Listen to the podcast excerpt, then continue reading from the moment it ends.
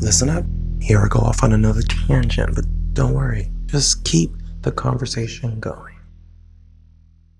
Cardi B. Oh my God. Okay, it's been a week. Super Bowl happened. People didn't watch it. People watched it. I still think it's all lies. I think they just get it for headlines. Lowest rated thing ever. Lies as well. It's all lies. Whatever.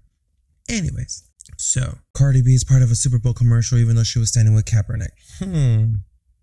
Then she's going to step back and say, well, if the NFL is going to benefit off of you guys, why can't I? It's a popular topic. People love sports. Let me get up on that money. Her song Money is about she like money.